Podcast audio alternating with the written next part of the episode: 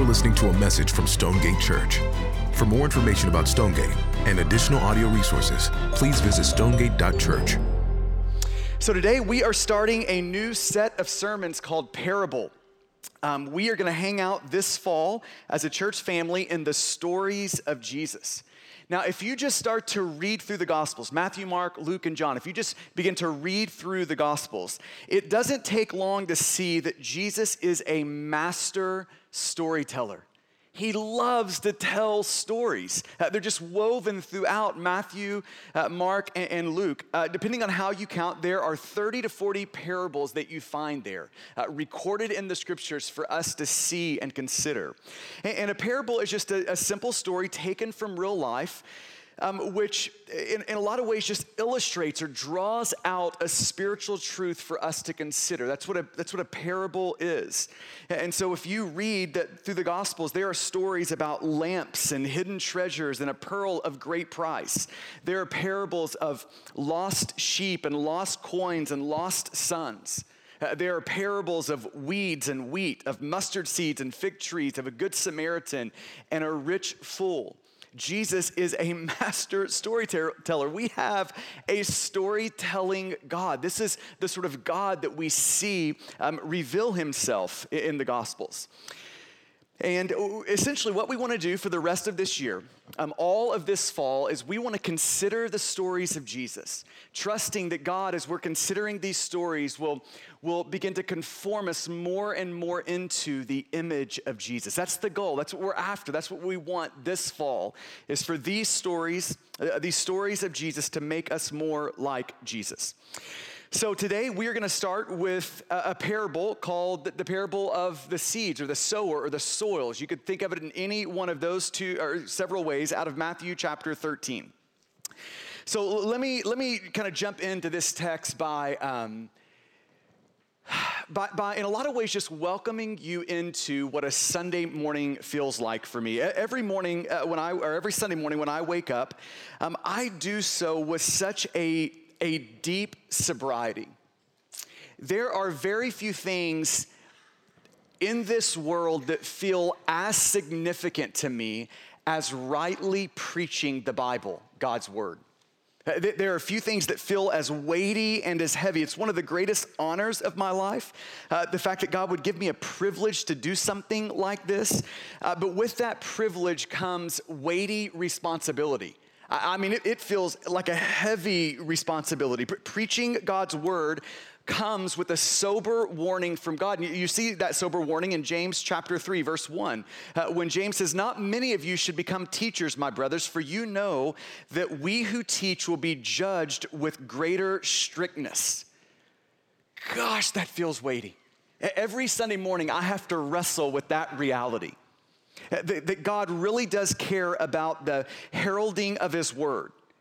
God really does care that for anyone who's going to stand up and say things on behalf of God to God's people, uh, that, that, God brings with that that sober warning, that, that, God cares about these things, that God is really serious about uh, what you say on His behalf, accurately and rightly reflecting Him. God cares about the heralding of His word, so much so that He would offer that warning to accompany it. If you say yes to teaching and preaching, you're also saying yes to a stricter judgment. That's how much God cares about the heralding of His word. But in passages like the one we're in this morning, we see the other end of the stick. The Bible also makes clear that God cares about both the heralding and the hearing of His word. He doesn't just care about the heralding, that is important to God, but He also cares about the hearing of His word, how you hear it, how I hear it. It's not preacher, uh, preacherly hyperbole to say uh, that your life hangs on your hearing. That should be equally sobering to you, right? That, that, that, your life, my life, hangs on our hearing, the, the way that we hear, how you hear, if you hear. Now, you see that in this text. If you read the first, you know, 23 verses of Matthew chapter 13, you're gonna see that word hear or hearing appear 15 times in our passage. So it's, in a lot of ways, it's, it's acclimating us and opening our eyes to the, the point of this passage. That, Jesus is walking us into the weight of that word hear how important our hearing is. This is, in a lot of ways, the point of the parable. If you want to see the point of the parable in seven words, uh, look at verse nine. When, when, Jesus says, He who has ears, let him hear. That, that's the point of the parable. Jesus is coming to us and saying, Your life, not just the next hour of your life, the next day, the next month, the next year, the next couple of decades, but the next billion years, your life hangs on your hearing. That's how important your hearing is.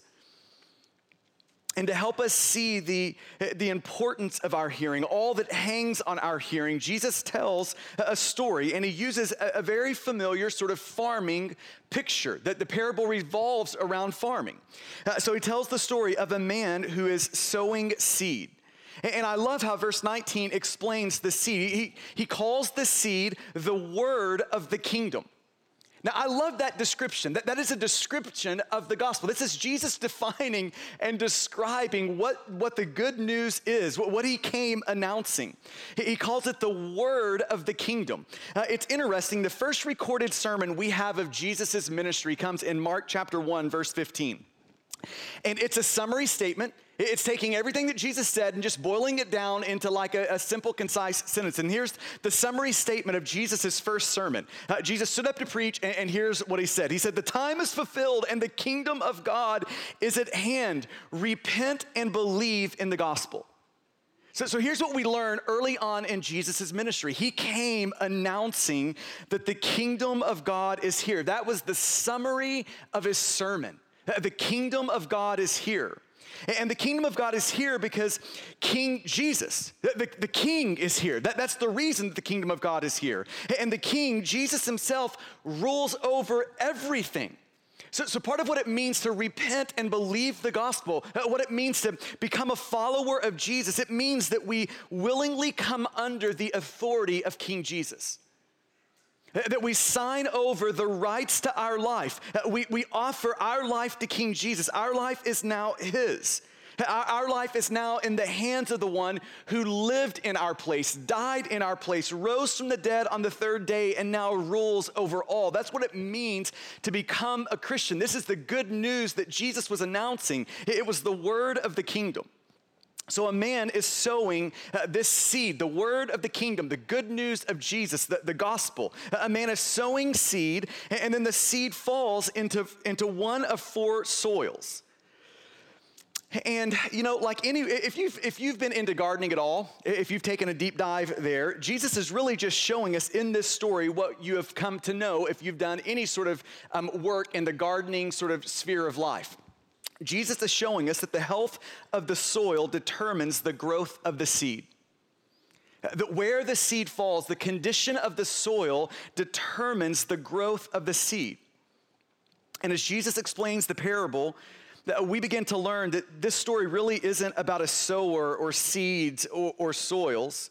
Uh, this is really a story about the good news of Jesus and the human heart the, the, sort of hearts that the kingdom, or the word of the kingdom, the good news of Jesus uh, falls into. It's a story showing that our lives hang on our hearing. That's how important you rightly and appropriately hearing is. And in this story, our hearing is represented in one of the four soils. Now, before we go on, let me just encourage you. This is one of those parables where Jesus is, is asking you to put yourself into the parable. He's asking you to identify yourself somewhere in the story. Uh, these four soils, in some way, shape, or form, are going to represent y- you. So, part of what it even means to hear rightly today is that we're hearing in such a way where we are inserting ourselves into this story and identifying our place in the story. Uh, so, the story breaks down it really easily into uh, these four soils, these four ways of hearing. And when Jesus begins to unpack and show us, teach us, explain to us the parable, here's what we learn starting in verse 18. Matthew 13, verse 18. He says, Hear then the parable of the sower when anyone hears the word of the kingdom and does not understand it. The evil one comes and snatches away what has been sown in his heart. this is what was sown along the path. There's soil number one, uh, the path. So Jesus, again, is using very familiar sort of uh, gardening uh, imagery. It's a picture that everyone in the crowd would have been familiar with, this farming imagery. A man is in a field and he's scattering this seed. And as he's randomly and, and just liberally scattering this seed, some of those seeds fell on a path. And, and the path was so hard that the seed could not break through the surface of the soil. It could not penetrate and break through the soil. So, the seed, uh, rather than burying itself in, the soil, sprouting and producing a fruit for the farmer, uh, rather than doing all of that, the seed stays on the surface and becomes food for the birds. That's picture number one. But for those who had ears to hear, for those hearing rightly, they began to see another picture. And this is not a picture of a hard path, but of a hard heart. That's soil number one. A person with a hard heart. It's the picture of a person who hears the good news of Jesus, but it never, it never breaks through the surface of their heart. It never penetrates down into the depths of their heart rather than receiving uh, the good news of Jesus. The word of the kingdom, they, they reject it. Uh, rather than an open hearted surrender to Jesus, they stiff arm Jesus. Uh, that's soil one. And it's interesting, Jesus uses this sort of terminology uh, to describe this soul, or this heart. He says, once the seed is uh, sown, Satan snatches. He snatches the word from their heart. Now, that word snatch is a, it's a violent word. It's not a tame word, it's a, it's a violent word. Our, our enemy, Satan, actively opposes both the heralding and the hearing of the word. I, what's going on in this moment? Me, me, preaching and you hearing, Satan right now is actively opposing. When you break open the Bible and read it, Satan is actively opposing that. He hates that anything, everything he can do to snatch away the word. This is what Satan does. When Paul is talking to the church in Corinth in 2 Corinthians chapter 4, verse 4, he says it like this The God of this world, Satan, our enemy, has blinded the minds of unbelievers. Uh, blind, snatching the word away, blinding the minds of unbelievers to keep them from seeing the light of the gospel of the glory of Christ. Satan is actively opposing, uh, opposing violently snatching away the, the word, blinding us, blinding us to the beauty of Jesus, blinding us to the relevance uh, of the gospel. Uh, you know what? Jesus might be good for you, but, but I, I just don't think he's for me uh, blinding us to the urgency of responding. Why consider today what we could consider tomorrow? I'll get around to that later on in my life. Just blinding our minds. Uh, Charles Spurgeon, he reminds us that this sort of thing is, is possible in our lives, in the lives of people. He, he says, uh, there is, there is such a thing as being gospel hardened. Isn't that a sobering thing to consider? There is such a thing as being gospel hardened. It's possible to sit under sermons till your heart becomes dead and calloused, never startled, never astonished by the grace of God.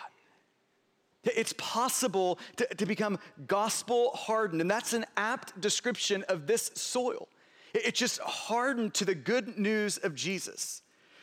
So uh, let's take a moment to apply this. Might this soil describe your heart? Is there a gospel? Is your heart, has it been gospel hardened? What should be received is being stiff armed and, and rejected. Uh, Jesus is painting a picture for the crowd, and now he's asking you and I to just consider might this describe us? Uh, does this describe our heart? Are we rejecting what we should be receiving? Has our heart grown cold and calloused, impenetrable to the things uh, of God? Now, before we move on here, I, I, think I would be a fool to, to not believe that some of us in the room, we fit this description gospel hardened. It's been years since we have been able to weep over tears of joy, the grace of God in our life. And I know that, that many of us in, in the room, we have people that we love so dearly that would fit this category. Just hardened to the things of God. And if that's us, or if we know someone who's in this category, here's what the Bible is telling us. Even Jesus' explanation in this parable will show us this. For everyone who is gospel hardened, the solution is for the grace of God just to do a miracle in us as it comes in like a plow and turns over our hearts. And so before we move on, I, I just want to invite you to pray with me. I, I, want to stop and just pray right now for those in the room that fit this category, uh, for those that you love that right now fit this category, for us just to ask God to do the miracle that needs to be done. Amen. Uh, so will you pray with me? God, for any of my friends in this room today that is gospel hardened, God, would you work the miracle? God, would you do what we can't?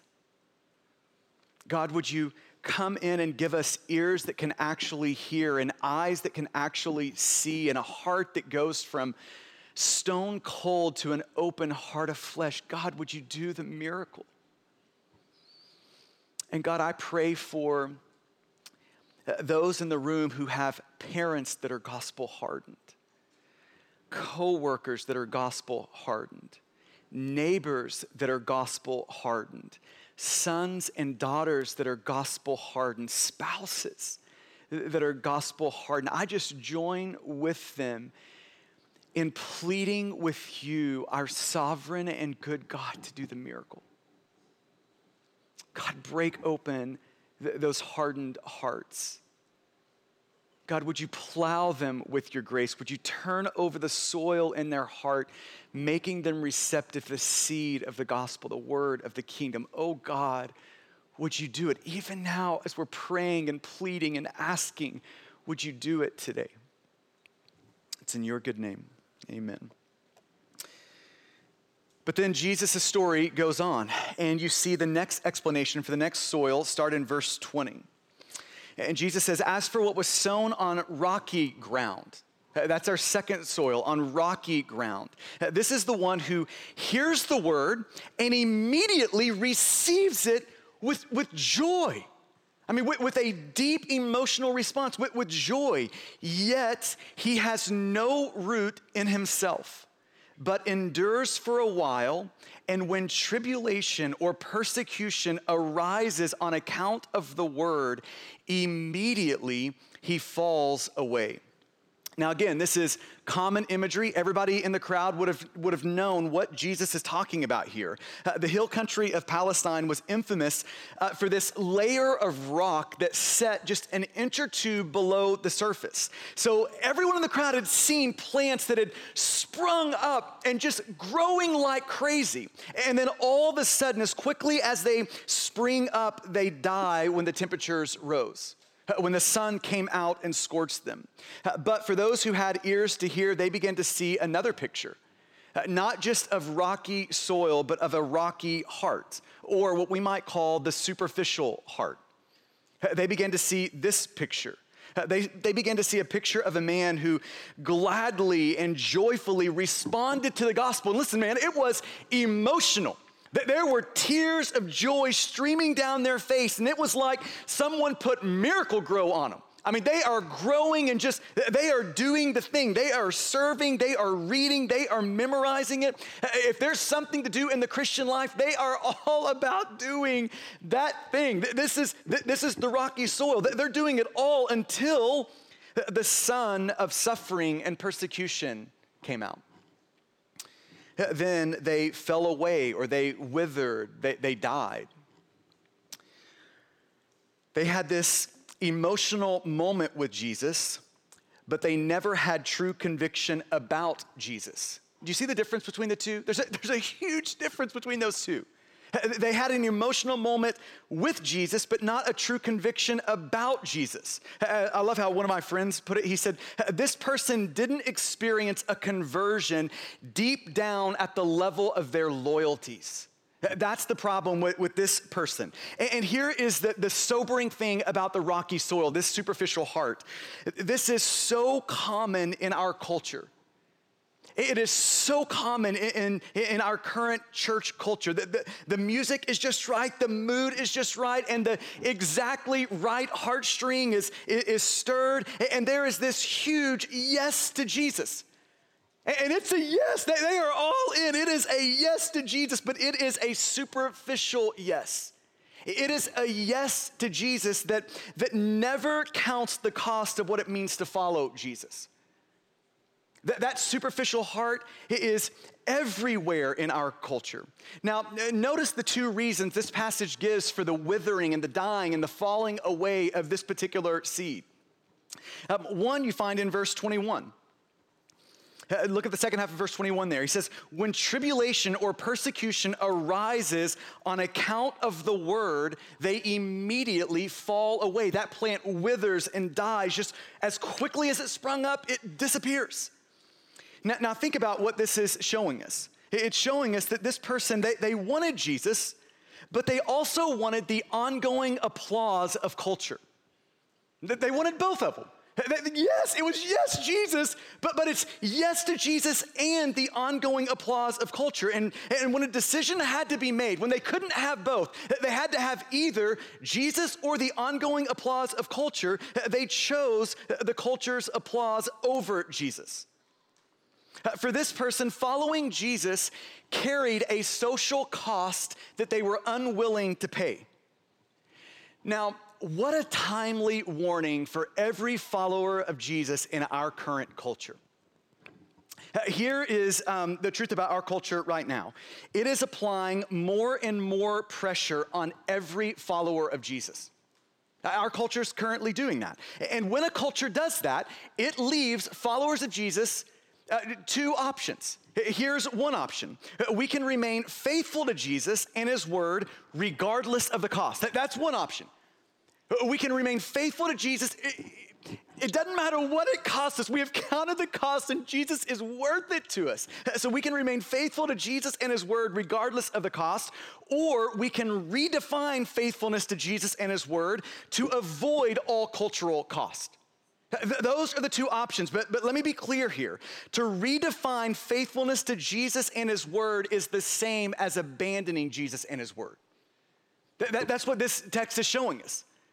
Uh, to, to, to, redefine faithfulness to Jesus is to abandon Jesus. And that's what soil number two is doing. When, when following Jesus carried a social cost, they hit the eject button and let go of Jesus. Th- that was their answer to the moment. And, church, I, I want to just say this clearly to us today. Jesus doesn't see persecution or social alienation or there being a social cost of following him. Jesus doesn't see that as a remote possibility in your life. Rather, Jesus sees it as a certainty in your life. We just need to come to grips with that. Just go ahead and like cross that proverbial line in the sand. When Jesus looks at your life, he doesn't see social alienation, you, paying a cultural price uh, for following him, as a remote possibility. He sees it as a certainty. Uh, this is uh, Paul in 2 Timothy chapter 3 verse 12. Indeed, all who desire to live a godly life, not some, not a few of us, but all who desire to live a godly life in Christ Jesus will be persecuted. Not, not a few, not, not most, but all of us.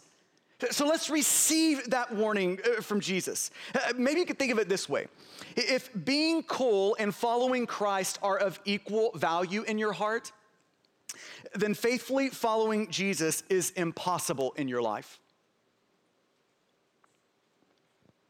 I'm gonna say that one more time. If, if being cool and following Christ are of equal value, it will be impossible for you to faithfully follow Christ. We just need to decide, like, deep down in our hearts today, Jesus is worth it, regardless of the cost. Amen? Uh, this is one of the reasons that they fall away. You could think of it as the external reason uh, persecution. A social cost uh, occurred. They were unwilling to pay uh, that social cost. But then you look at the next reason in verse 21.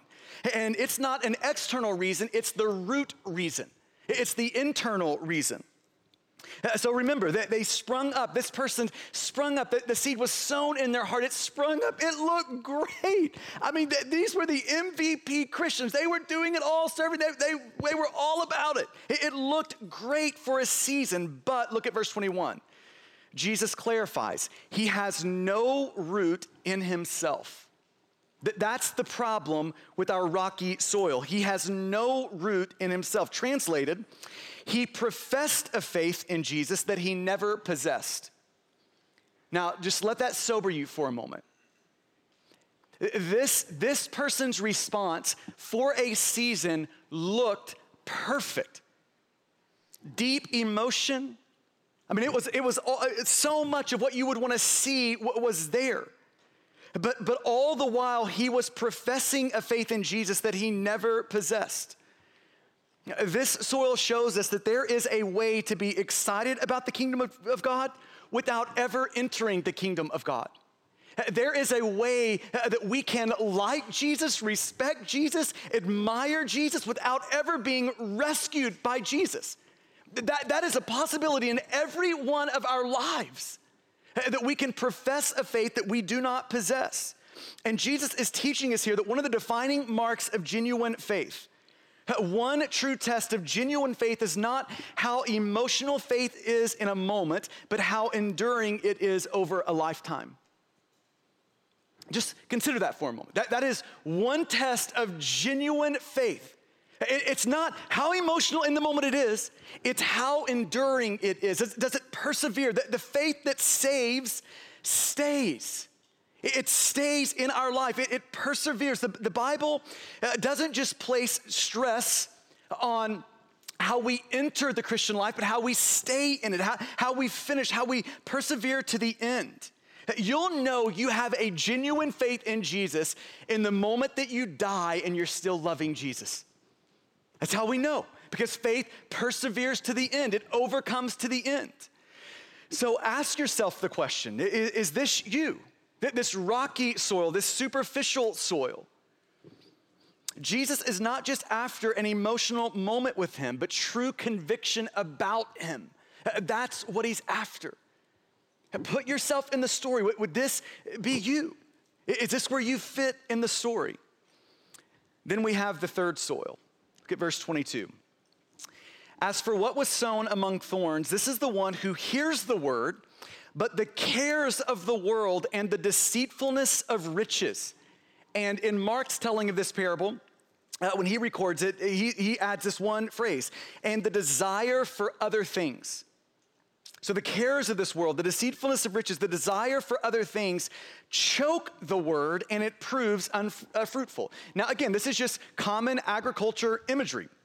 Everybody in the crowd was familiar with it. They'd all seen fields taken over by weeds. They'd all seen crops destroyed by thorns and thistles that began to compete with and absorb the, the soil's life giving resources. They'd all seen that moment. But for those who had ears to hear, they began to see another picture in, in this moment not of a thorn infested field, but of a thorn infested heart. Or we might could say it this way a divided heart. That's our third soil. Uh, they began to see uh, this picture of uh, gospel seed, the word of the kingdom being scattered into the hearts of people. And into those hearts, there were thorns and thistles that just abounded. A hundred other competing loves. And over time, it began to suffocate and, and choke out a love for Jesus in them. Now, let me just offer a few observations about these thorns and thistles that we see here choking out uh, the seed. Uh, first, I, I, think it's uh, good just to acknowledge that thorns are native to our heart. Uh, you, you don't have to uh, go and plant seeds in your heart to produce thorns. They just naturally spring up and grow in our heart. Uh, this is just part of what it means to be born post Genesis chapter 3. Thorns are native to the soil of our heart. We're born with them. So the question isn't, are thorns in your heart? It's, are they overtaking you? Is your heart so divided that Jesus just cannot grow and develop in your life? Thorns are native to the soil of our hearts. Secondly, thorns are competitors. They're competitors. Now just see, see that picture here. The, the seed of the gospel and the seeds of thorns are in the same space competing for the same nutrients. They, they cannot coexist together. One's gonna win and one's gonna lose. One's gonna live and one's gonna die. It is a life and death battle for, for oxygen, for, for resources, for nutrients. The thorns are competitors. Uh, thirdly, I just observe in this text here in verse uh, 22 the, the thorns cause a slow fade into fruitlessness. That's the end result of these thorns. It's a slow fade into fruitlessness. And this is what's so sobering about this particular soil, uh, this particular heart, this overcrowded, divided heart. It's the least obvious of all of them. It's not apparent on the surface. Like your heart can be infested with thorns and it be unrecognizable to you. That's what's so sobering about this particular heart. It can be happening and us be unaware of it because these thorns slowly grow. And as they slowly grow in us, they slowly choke out our spiritual life. And as they slowly choke out our spiritual life, day by day by day, we lose our fruitfulness. But it's slow, it's by degrees and then our fruitfulness of gone. No, no, spiritual vitality, no growth year by year that's identifiable and surprising in our life. Nobody's life is being changed through ours for Jesus' sake. Fruitlessness just disappears, but it's gradual, it's by degrees. I mean, this is what's so sobering about this soil. This person never stops liking Jesus. They like Jesus a lot. They just love other things a little bit more than Jesus. That's why it's so unrecognizable and hard to see in our lives. Uh, fourth observation is Jesus names the thorns, he, he calls them by name. He, he doesn't leave us wondering what they are. He, he calls them these things the cares of this world. Just slowly growing to love the things of this world more than Jesus, losing our exile sort of identity just beginning to believe more and more that this world's our home, not, not the next one. The cares of this world begin to grow up in our heart. Then he calls another one the deceitfulness of riches. There is a reason why the Bible reserves 2,350 verses. That's a lot of verses in the Bible. There's a reason why that much space is dedicated to money and possessions. 15% of the words of Jesus, about half the parables deal with money and possessions. Uh, there's a reason for that. It's not because God wants your money, He owns it all anyway, right? It's because God wants you and me to be free from the love of money. That's why He talks so much about it. It's because He loves you and knows that money and possessions are a ruthless competitor for the affection of your, your heart. He knows this. He knows that money and possessions lure us with a very seductive voice into believing that what we really need for happiness, for significance, for satisfaction is just a little bit more. A, little bit more money, a, few more possessions. That, that's what's going to do. This is why Jesus calls it the deceitfulness of riches, because they are seductive whispers, but they're lies. Eh, but they're lies. And then he names the last one, the desire for other things. That, that's Mark's addition, the desire for other things. Not, now listen to this, it's not bad things. It's not sinful things. It's just loving other things. Our heart growing, or this love of other things growing in our heart, choking out a vibrancy for Jesus. And I just wonder, is that, is that happening in you? Listen, there's not a person in here who is not at risk for these weeds, for these thorns. We're all at risk for this. Do you, do you remember our, our, brother Demas? Uh, Paul talks about him in 2 Timothy chapter 4. Paul says that uh, his friend Demas had deserted him. Now, why did Demas desert Paul? and Jesus. Here was the reason. Uh, Paul says, because he was in love with this present world. He just, he just started to like this world more than Jesus, to, to love this world more than Jesus. And it wasn't always that way with Demas. Uh, once Demas was a humble servant of the king. He had the, the, the, dirt of ministry under his fingernails, serving Jesus faithfully. Uh, but then this slow, gradual drift began. And that slow, gradual drift led to desertion. Just loving this world too much. You know, I've always found this thought to be so sobering. For the enemy to derail your life, think about that, for the enemy to derail your life, subvert the things God wants to do in your life, for the enemy to derail your life, he doesn't need you to hate God. He doesn't have to have that as the goal. He doesn't need you to hate God. He, he just needs you to love the things of this world a little more than the God you once loved so much. That's all he needs to do. Is just to grow in your heart a, a love of other things that eclipses your love and your liking of Jesus.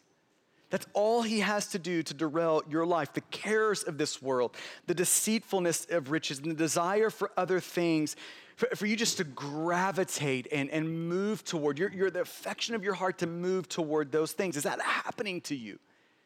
Can you identify yourself in that seat, in this soil, the, the divided heart? And then you get to verse 23. Here's our fourth soil.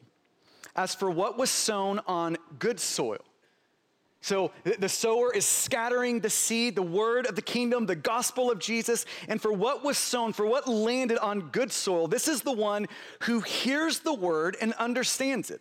He indeed bears fruit and yields, in one case a hundredfold, in another 60, and in another 30. Now, again, they've all seen the picture. Uh, the seed is scattered and it falls into good ground that is open and fertile and ready, that nourishes the seed, allowing it to grow. Uh, the thorns are uprooted, the, the rocks are removed, the, the roots are deep and dependable in this seed. And the plant can withstand the, the stress of persecution and suffering and tribulation, so it grows and produces fruit. But for those who had ears to hear, they began to see this other picture not of good soil, but of this good heart, of what we might call the, the open heart.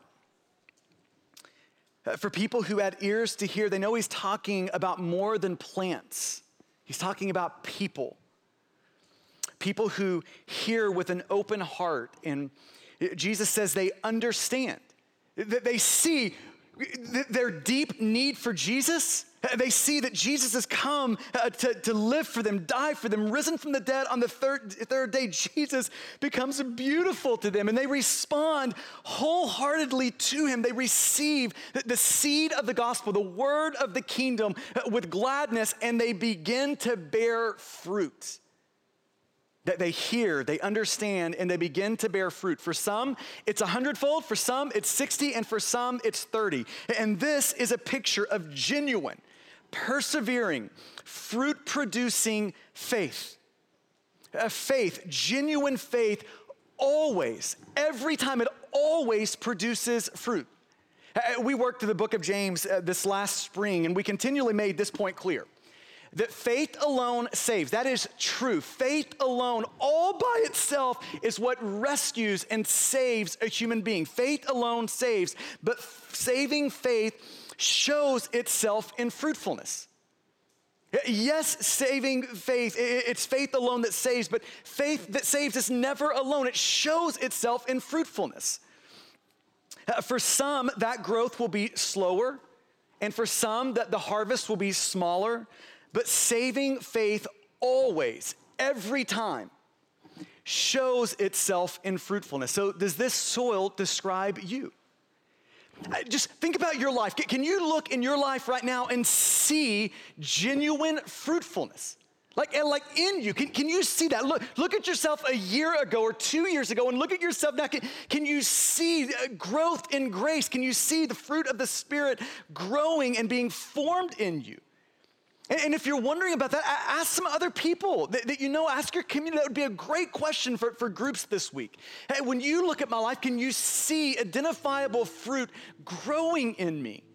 Hey, can you see fruit being produced through your life? or people being changed uh, by your life? Is Jesus using your life for the sake of other people? Is this where you fit in the story? Now, I just want to end by uh, essentially offering two quick applications. Two applications. These are going to go really fast. Two things that I think rightly hearing this parable would cause us to do. Uh, two things. The, the first thing is I think it would cause us to take a good hard look at ourselves. to, to look at yourself, to, to examine yourself. Uh, which soil represents you? you? Listen, your life, not month, not year, not day, the next billion years hangs on how you hear, how you listen. It's that important. Uh, so take a good hard look at yourself. And Paul commends this to the church in Corinth. In, in 2 Corinthians chapter 13, he says, examine yourself to see whether you are in the faith. He's saying, look at yourself. Ask questions about yourself. See if you have the genuine article, real faith in you. Uh, church, it is not what you pretend to be that matters, but what you actually are. That's what matters. And to see what we actually are, we have to take time to consider that, uh, to take a good look at ourselves. And passages like this are meant to shake us out of pretending so that we can see what's really there. It's interesting, the, the very next parable that Jesus um, speaks is the parable of the weeds and wheat. And here's essentially the point of the parable. Uh, the point of the parable is to say there is a day quickly approaching, approaching when what we are, either weeds or wheat, will be revealed. But, but when it's revealed in the last day, it's too late to change. So, so he's saying, look at yourself, consider these things now.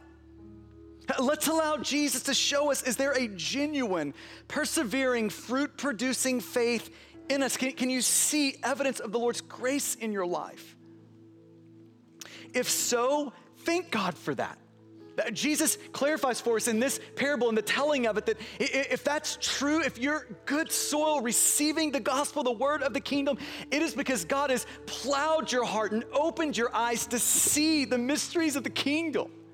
God has done that for you. And if not, this is your chance to come to God, asking Him to do all that needs to be done in your heart to make it ready and receptive to the Word. So look at yourself. And then, secondly, look to Jesus. Yes, look at yourself, but even more importantly, look to and keep looking to and keep on looking to, to Jesus. Uh, the faith that saves stays. Genuine faith is a persevering faith. Philippians 1 6, he who began a good work in you will carry it on to completion. Uh, genuine faith makes it to the end. And here's what a persevering faith looks like in action. Here's what it looks like. Here's what it feels like to have a persevering faith. We just keep on looking to Jesus. That's what it feels like in, in normal everyday life. We just keep looking at Jesus. When we're stumbling, we keep looking at Jesus. When persecution breaks out, when it costs us something to follow Jesus, we just keep looking to Jesus. When the cares of this world creep into our heart, we keep looking to Jesus. When wealth starts to whisper and pull us away from Jesus, we keep looking at Jesus. He really is the master gardener. He really is the one who tills our heart, removes the rocks, uh, pulls out the weeds, and it's our job. And th- this, is, th- this is the job of a Christian, just to, to keep looking at Jesus. Always looking at Jesus. So, church, can we, can we today make that sort of a resolve, that sort of a commitment? To day by day, moment by moment, let's be a people gazing upon the risen Christ. Amen. Would you bow with me? I want to give you just a moment to allow the Spirit of God to press into you what would be most helpful today and to wipe away the things that would not be helpful for you.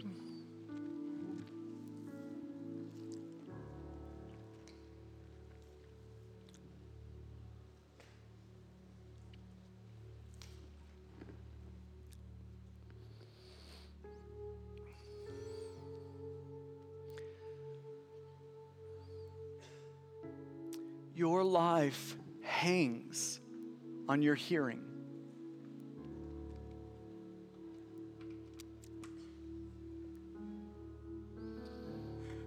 When you put yourself into the story, where, where do you find yourself in the story?